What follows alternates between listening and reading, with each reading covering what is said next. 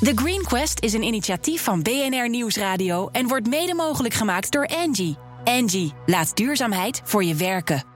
BNR Nieuwsradio. The Green Quest. Harm Edens. Hoe gaan we de klimaatdoelen van 2020 halen? We hebben alle hulp nodig die we kunnen vinden. En daarom zoeken we in de Green Quest naar innovaties met impact. Het was de week van het allereerste Nederlandse kampioenschap zonnepanelen plaatsen. Het was een spannende strijd en de titel ging naar het bedrijf Sola Noord met een recordtijd van 23 minuten en 50 seconden. Nou, dat klinkt snel. En de zeespiegel stijgt niet zo snel als we dachten. Dat heeft het gerenommeerde instituut Deltares gemeten. Maar, zo zeggen ze, de metingen gaan over het verleden en dat is geen garantie voor de toekomst. En de Rijvereniging, de belangenclub van autofabrikanten en importeurs, heeft een flinke ommezwaai gemaakt. Ze willen een lagere snelheidslimiet binnen de bebouwde kom. Iedereen 30. Vooral voor de veiligheid, maar een lagere CO2-uitstoot als bonus. Beetje lullig voor de kantaanrijders. Alle sectoren in Nederland moeten verduurzamen. En toch lijkt de luchtvaart buiten schot te blijven. Sterker nog, de politieke discussie gaat vooral over eventuele uitbreiding van die luchtvaart. Jasper Faber, milieueconoom van het onafhankelijke onderzoeksbureau CE Delft, onderzoekt dat nu al zo'n 15 jaar. Jasper, klopt? Ja, dat klopt. Ja, heb jij ondertussen al conclusies getrokken uit jouw onderzoek? Moeten we uitbreiden? Ik denk niet dat we op dit moment in Nederland hoeven uit te breiden, nee. En waarom denk je dat? Omdat er te veel vraag is naar luchtvaart. Luchtvaart is te goedkoop. Aha, dus het maakt niet uit hoe ver je uitbreidt, het blijft maar groeien, groeien, groeien. Dan. Ja, het blijft zeker doorgroeien. Heb jij zelf al last van vliegschaamte? Ik heb geen last van vliegschaamte, nee. Oh, ik wel. Waarom jij niet? Weet ik niet. Dan zou ik in jouw ziel en in mijn ziel moeten kijken. Kijk eens in je eigen ziel. Kijk, uh, ik ben niet tegen luchtvaart op zich. Uh, vliegen is een heel efficiënte manier om ergens te komen waar je moet zijn. Uh -huh. um, ik denk alleen dat er te veel luchtvaart is op dit moment. Maar ik ben meer daarvan van uh, het aanpakken door het systeem te veranderen... dan het aanpakken door mensen aan te spreken op hun persoonlijke keuzes. Ja, en ik ben dan tijdelijk zo dat ik denk, ja, het kan niet schoon... dus dan maar even niet als het niet per se hoeft. Maar laten we het, het hele argumentenveldje eens bij langs gaan. Het argument dat stevast wordt gebruikt... die luchtvaart is onontbeerlijk voor economische groei. Is dat jou, zo wat jou betreft? Nou, kijk. Het is goed om te weten dat het merendeel van de luchtvaart, 70, 80 procent, gaat helemaal niet over de zakenreiziger. Dat zijn mensen die uh, met vakantie gaan of hier met vakantie komen. Mensen die uh, familie en vrienden gaan bezoeken in het buitenland. Mm -hmm.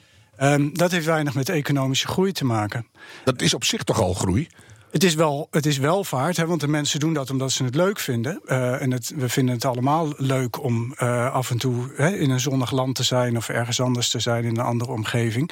Maar het is niet direct economische groei. Nou ja, maar als al die Amerikanen die naar het Rijksmuseum komen... en die Chinezen en die Japanners en die, nou, al die buitenlanders... Dan, dan beginnen ze toch te piepen hier en daar. Die, leveren, die leggen hier wat geld in het laadje... maar de Nederlanders die geven meer uit in het buitenland... dan de Amerikanen in Nederland. Dus als we iedereen in zijn eigen land laten... dan gaan we er technisch op vooruit. Dat is niet wat ik, uh, waar ik voor ben, maar dat zou wel zo zijn. Ja. Dus we zouden kunnen zeggen, als we veel minder gaan vliegen... dan is dat niet per se slecht voor het bruto binnenlands product. Nee, dan is het niet slecht voor het bruto binnenlands product. En je kan je ook afvragen of het slecht is voor de welvaart... als we iets minder gaan vliegen. -hmm. Dat vind ik goede vragen. Toch blijft die vraag maar groeien. He, dat, die is eigenlijk nog steeds groter dan het aanbod, zoals je net zei. Hoe moeten we daar de toekomst mee in? Nou ja, kijk, een van de redenen dat die vraag zo blijft groeien... is dat die kunstmatig wordt aangewakkerd. Want op alle uitgaven die je doet... Hè, of je nou een brood koopt of naar de uh, super, naar uh, de, de, bioscoop gaat... of met de auto gaat rijden...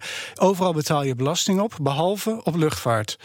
En daardoor is de vraag eigenlijk kunstmatig groot. En dat blijft hè, ook, ook als die als je wel belasting zou hebben, zou de vraag nog wel wat doorgroeien, maar op een veel gematigder tempo. En hoe komt het dat die lobby dan nog steeds in deze tijd zijn werk blijft doen, terwijl iedereen betaalt behalve die luchtvaart? Nou ja, het is, het is een reliquie uit de tijd dat luchtvaart nog uh, heel erg in de kinderschoenen stond. En, en er, het, was de, het idee daarachter was dat luchtvaart er was om volken met elkaar in verbinding te brengen, dat dat zou bijdragen aan de vrede. En dat mm -hmm. was in 1944 vast ook zo. Ja. Uh, maar inmiddels kan je je daar vraagtekens bij stellen. Maar het is wel zo gemeengoed geworden dat als je af en toe op Instagram van jonge mensen kijkt, van iemand van 22, er staat ik ben Patricia de Vries en ik hou van reizen. En dat is het zo'n beetje. Ja. Is het ooit nog weg te denken dat mensen niet voor de lol naar Thailand op en neer gaan? Kijk, er is niks mis mee om, om voor de lol naar Thailand op en neer te gaan, als je het maar spaarzaam doet. Hè? We uh, doen het drie keer per jaar een weekje Bali. Ja, en, dat, en daar moet je inderdaad vraagtekens bij zetten of dat wel kan. En nou, die, bij deze zetten we die.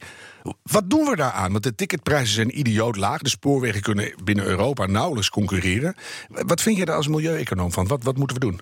Nou wat we zouden moeten doen is ten eerste zorgen dat luchtvaart een eerlijke prijs betaalt. Dat die bijdraagt gewoon aan de staatskas, zoals alle andere economische activiteiten.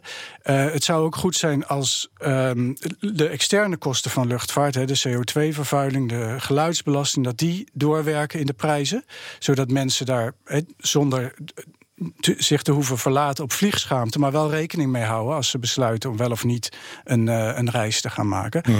En uh, uiteindelijk zal de luchtvaart over moeten naar klimaatvriendelijke brandstoffen en van de huidige kerosine af moeten. Ja, laten we even bij, bij jouw eerste opmerking beginnen. Als je naar het Parijsakkoord kijkt, dan zit de luchtvaart en scheepvaart zitten helemaal niet in, in het akkoord ingebakken. Nou, Nauwelijks. Dat, dat, is een misvatting. Oh, oh zet jij hem even recht, Jasper. Wil ja, dat zal ik doen. het Parijsakkoord dat stelt zich ten doel om de, alle emissies van alle, uh, alle door de mens veroorzaakte emissies tot nul terug te brengen in deze eeuw. Mm. En uh, luchtvaart en zeevaart zijn ook door de mens veroorzaakte emissies. Het is wel zo dat het, het beleid uh, voor luchtvaart en ook voor zeevaart, dat doen landen niet zelf. Hè, en dat heeft met allerlei toedelingsproblemen te maken. Ja. Dus dat hebben ze uitbesteed aan uh, een ander internationaal verband, ICAO. Maar het, de doelstelling om naar nul te gaan geldt wel degelijk ook voor de luchtvaart. Maar op het moment zijn ze daar totaal niet mee bezig. Het heeft ook misschien mee te maken met dat er geen echte technische oplossingen nog zijn. Dat klopt, geloof ik. Hè? Elektrisch vliegen is nog heel ver weg. Elektrisch vliegen is nog heel ver weg, maar er zijn technische oplossingen. En dat zijn voor de luchtvaart op dit moment uh, duurzame biobrandstoffen. Ja. Uh, in principe uh, er zijn op dit moment nog niet genoeg voorhanden, omdat er nog niet genoeg vraag is. Maar die zouden uh, heel snel opgeschaald kunnen worden. En, en, waar halen we die dan uit? Want ik zie alweer de volgende ontbossingsgolf over de planeet jakkeren. Ja, ja, ja. En, en voor een deel zal. je zegt ja, maar is, zou er genoeg biobrandstof zijn als de vraag er was? Er zou denk ik al genoeg biobrandstoffen zijn als we op zouden houden met biobrandstoffen in onze auto's te tanken en daar meer naar elektrisch vervoer te gaan mhm. en, en wat dan vrijkomt te gebruiken voor de luchtvaart. Ze moeten handig geherallokeerd worden. Dan zijn er nog andere maatregelen die misschien mogelijk zijn? Nou ja, behalve dat je uh, naar duurzame brandstoffen moet gaan om uh, uh, de, de, klimaatemissies te reduceren, is het ook goed als je gewoon, hè, maar dat is meer vanuit algemeen economisch belang, niet direct voor het, voor het milieu, mhm. dat je iets doet aan die belastingvrijstelling van de luchtvaart. Ja, wanneer zit dat eraan te komen, denk je? Want jij spreekt die politici. Ik, uh, ik hoor ze er niet over. In het regeerakkoord staat dat we in 2021 een vliegbelasting gaan hebben in Nederland. En dat is een goede eerste stap, denk ik. Van uh, eh, 7 euro. Van 7 euro, ja. Heel weinig. Wat, wat zou je aan die ticketprijzen moeten doen om mensen uit die, uit die toestellen te halen? Ze hebben volgens mij wel eens uitgerekend, al verdubbel je de prijzen van die tickets, dan gebeurt er nog niks. Nou, dat, of weinig. Dan, dan gebeurt er heel wat. Uh, grofweg kan je zeggen, als de, de prijs 1% duurder wordt, dan wordt de vraag 1% minder. Aha. En 7 euro is natuurlijk maar een paar procent bovenop uh, een ticketprijs. Ja. Dus uh, het heeft maar een heel klein effect op de, op de vraag. Maar het is uitgerekend dat uh, als je de, alle externe kosten en de belastingen in de prijs zou verwerken, zouden tickets ongeveer twee keer zo duur worden. Dus dan zou je grofweg kunnen zeggen, dan halveert de vraag. Zou niet slecht zijn eigenlijk. Hè? Behalve dat het dan weer, je hoort het gekrakeel uit de samenleving, dan is het weer voor de, voor de rijken om te kunnen vliegen. Dat zou niet goed zijn natuurlijk. Nou heb je emissiehandel dingen, je hebt uh, de, die Corsia-aanpak, zodat je uitstoot kan compenseren in andere sectoren. Allemaal oplossingen buiten de luchtvaart zelf. Hoe kunnen we die luchtvaart met die, met die goede brandstoffen eh, op een, op een efficiënte manier verduurzamen, denk jij? Is dat uiteindelijk toch echt via de prijs?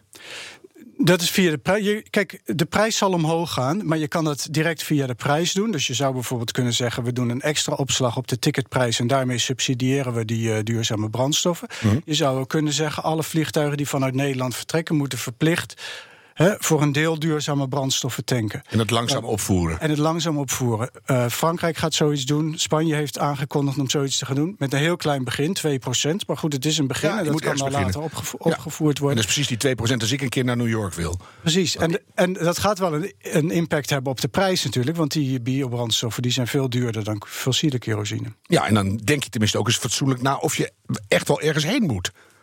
Ja, ja. Ik, had laatst iemand die zei: Ik, ik rij in Drenthe op de, op, de, uh, op de bloeiende heide met een, met een paard. Dit is mooier dan Thailand. Vergeet ik nooit meer. en ik zie het, zouden we veel vaker moeten doen. hey, uh, jij, bij CE Delft word je ingehuurd als onafhankelijk onderzoeksbureau. Ook bijvoorbeeld in de Tweede Kamer bij ronde tafelgesprekken. Heb jij het gevoel dat alles wat jij nu hier een beetje op tafel legt, dat die politici dat oppakken en daar iets mee gaan doen? Ik heb het gevoel dat politici heel erg uh, geïnteresseerd zijn als het over nieuwe technieken gaat en bijvoorbeeld over elektrisch vliegen. Mm zelfs al is dat een techniek die we pas over 50 jaar, waar we dan pas de vruchten van gaan plukken. Ehm, in uh, concrete beleidsmaatregelen zie ik niet altijd evenveel enthousiasme. Er is zo'n soort heilig ontzag voor dat Schiphol en alles wat daar aankomt en vertrekt. Hè? Ik weet niet wat de hello goodbye, uh, maar dan alleen voor de passagiers, Ja. niet voor het milieu. Ja. Nou ja, en, en voor veel mensen is, hè, is er ook een positieve emotie bij vliegen. Hè? Je gaat iets leuks doen, je gaat een weekendje weg, je gaat. eh, Het is echt heel slecht veevervoer met, met weinig zuurstof. Ik vind het vaak helemaal niet zo prettig. Maar, waarom doe je het dan? ja, nou, weinig. Dus, eh, maar wat, wat zou je tegen die politici willen zeggen? Want ik denk dat ze luisteren. Nou, eh, ehm, denk aan het beleid. Denk aan beleid dat in staat is om de emissies tot nul terug te brengen voor in 2050. En daarvoor zal je iets anders moeten doen dan ETS en Corsia. Want dat verplaatst het probleem alleen maar. Ja, dus kijk naar de branche zelf en aan de slag. Ja. En ze vliegen zelf ook nogal aardig wat af, hè? Dus eh, Maar zoals ik al in het begin zei, vliegen hoeft niet altijd slecht te zijn. die knoop in onze oren. Dank je zeer. Jasper Faber, milieueconoom van CE Delft. Allesreinigers maken je huis lekker schoon, maar maken het milieu super vies. Mother Nature Cleans heeft iets nieuws om chemische schoonmaakmiddelen mee weg te poetsen. Tot zo. BNR Nieuwsradio. The Green Quest. Welkom bij deel 2 van de Green Quest. Elke week kiest ons Green Team uit alle aanmeldingen een bedrijf dat volgens hen een positieve impact maakt. En in juli kiezen ze dan de winnaar van de Green Quest Award. Zo klinkt de nieuwe innovatie in de Green Gallery. Nieuw. Ajax 2 in 1. Onze 5-in-1 technologie combineert. Glorix, de zekerheid van hier. We maken schoon, schoon als nooit tevoren. Some call me nature. Others call me Mother Nature. Met Mother Nature Cleans wil ik alle dagelijkse schoonmaakchemicaliën vervangen door gestabiliseerd ozonwater. Your actions will determine your fate, not mine. I am nature. I will go on. I am prepared to evolve. Are you? Ja, Kimberly Roosmar, oprichter van Mother Nature Cleans. We hoorden je al even in het fragment. Serieus wordt het dan ineens, hè? Ja, dit, je, eh, jullie hebben oh. dat wel goed gedaan. De future is begonnen. Eh, jij gebruikt gestabiliseerd ozonwater als alternatief voor schoonmaakmiddelen. Zullen we maar beginnen bij het begin? Wat is gestabiliseerd ozonwater? Ja, hele goede vraag. Eh, eerlijk gezegd, toen ik drie jaar geleden begon, moest ik ook even de scheikundeboeken er weer bij pakken. Hoe zit het ook alweer? Eigenlijk wat het is, het is een, eh, een systeem dat zet eh, koud leidingwater om tot ozonwater. Ehm, uit het water worden eerst alle kalk en mineralen eh, gefilterd. En vervolgens zit er een filter in het systeem die de zuurstof uit de lucht haalt. En met elektriciteit wordt zuurstof omgezet tot ozon. Als je in de zomer echt zo'n onweersbui hebt gehad en je komt buiten, heb je bepaalde geur in de lucht. Dat is ozon. Ehm, ozon is een gas, geproduceerd dus door moeder natuur zelf. Eh, een oxidant, wat eigenlijk simpel betekent dat het geurtjes, eh, schimmels, bacteriën eh, doodt. Dus het is een hele sterke reiniger. Dus het, Actieve zuurstof eigenlijk. ja, exact Ja. geladen. En eh, dat ozon dat in het systeem wordt geproduceerd, wordt eigenlijk toegevoegd aan het gestabiliseerde water, waardoor de ozon 24 uur actief blijft. En dus alle dagelijkse schoonmaakproducten vervangt als wat je al zei, je allesreiniger, je glasreiniger, Ja. vloerreiniger, et cetera. Ik leerde ooit van een hele oude docent aan een huishoudschool, die was toen al 140 geloof ik, dat als je een vlek in je broek had, dan moest je het op een bloeiende heidestruik leggen. Is dat vergelijkbaar het proces? Actieve zuurstof? Ehm, niet helemaal vergelijkbaar, maar het ozon Oh. Maar in die buurt, zo. in die buurt Ja, want jij studeerde ook maar een hogere hotelschool. Ja. Je bent geen chemicus. Hoe ben je er ooit opgekomen? Ja, ik eh, was eigenlijk bezig met het afronden van mijn, eh, van mijn laatste stage. En eh, aan het denken van wat ga ik in de toekomst doen. En ook natuurlijk tijdens mijn opleiding waren termen als duurzaamheid en innovatie. ja, die werden veel gebruikt. En eigenlijk zoveel gebruikt dat ik er een beetje moe van werd. Want wat is dat dan nou eigenlijk? Ehm, ik had over deze technologie gelezen. En eh, eigenlijk dacht ik, weet je, ik ga hier eens een onderzoek naar doen. Wat is het? Kunnen we echt schoonmaken zonder dagelijkse producten? Eh, dus ik ben naar Las Vegas gevlogen. Ehm, en daar ben Jasper ik twee weken. En daar ben ik twee weken met de schoonmaak meegelopen om toch eens te kijken hoe werkt dat. En eigenlijk was ik zo ongelooflijk enthousiast. Uh, schoonmaakindustrie was voor mij volledig nieuw. Uh, maar eigenlijk doordat dat zo nieuw was, kon ik met mijn uh, redelijk naïeve blik een feasibility studie opstarten. En was die uitkomst zo positief dat ik gelijk ben gestart met, met Mother Nature Cleans. Ja, nou zei het zelf al, in, in Las Vegas wordt het al gebruikt. Ook in Europa zijn er al marktpartijen met ozonwater bezig. Wat voor unieks breng jij dan in jouw product nog? Ja, hele goede vraag. Uh, in principe kan iedereen ozonwater produceren. Want wat ik net zei, het is in, in, in, in theorie is het zuurstof, elektriciteit en water. Mm -hmm. uh, maar ozon vervliegt na 15 minuten. En het feit dat wij het water kunnen stabiliseren, de, ja, de magie gebeurt echt in die stabilisatie uh, van het water, kunnen wij het 24 uur lang actief houden. Dus dat hebben jullie toegevoegd? Exact. Aha, en dan kan je het dus gebruiken thuis en op het werk. Exact. En, en dan kan je dus dingen schoonmaken die, eh, die je eigenlijk niet kan zien. Dat wil ik zo nog even goed uitgelegd hebben van je. Voor onze Green Quest is natuurlijk het allerbelangrijkste... wat doe je voor de klimaatdoelen? En daarvoor moeten we dan eigenlijk eerst weten hoe smerig zijn die bestaande schoonmaakmiddelen. Sillet, bang en weg is de biodiversiteit. Hoe, hoe erg is het? Nou, er zijn twee uh, belangrijke dingen om te beseffen als je het over schoonmaakmiddelen hebt. Kijk, dat ze schoonmaken, dat weten we allemaal. Het eerste is het proces van het maken van deze chemie. Mm -hmm. uh, dat kost gewoon gigantisch uh, veel energie. vervolgens hè, worden de dozen worden letterlijk verpakt en verschoven. Heel veel transport komt erbij kijken. En uiteindelijk draait schoonmaken, en dat is een beetje technisch, maar ook daar zit een theorie achter om de cirkel van Sinner. Dus je chemie heb je te alle tijden nodig om iets schoon te kunnen maken. En dat betekent gewoon dat het afgevoerd wordt down the drain of het uh, he, wordt ingeademd, aangeraakt. Ja. Dus het is echt in het gebruik, als in het proces van hoe het gemaakt wordt, is het gewoon heel erg belastend. Maar van chloor wisten we het vroeger, hè? dat is zo langzamerhand een beetje uit de keukenkastjes verdwenen. Maar als je dat per ongeluk nog in de wc-pot had staan, had je uh, witte vlekken in je nieuwe spijkerbroek. Maar het is allemaal vanish, oxy-action, bang. Het is allemaal zwaar riekend. Dus ik denk dat moet heel slecht zijn. Het is heel slecht. En de cijfers zijn nergens te vinden. Nergens. Aan de andere kant, grote bedrijven, ook als je kijkt naar uh, shampoo-producenten, uh, die worden ook nu op de vingers getikt. Althans, de emissies, de uitstoten zijn zo gigantisch. Ja. Uh, ja, dat ligt nu onder de loep. Alleen hetzelfde met het vliegen. Wat doe je eraan? Nou, dat doen jullie dus nu. Ik wil alleen weten, jullie gebruiken stroom. Heb je dat meegenomen in jullie positieve analyses? Want de Lotus Pro heet jullie apparaat. hoeveel stroom gebruikt u? Vreet die het stopcontact leeg? Nee, 450 watt.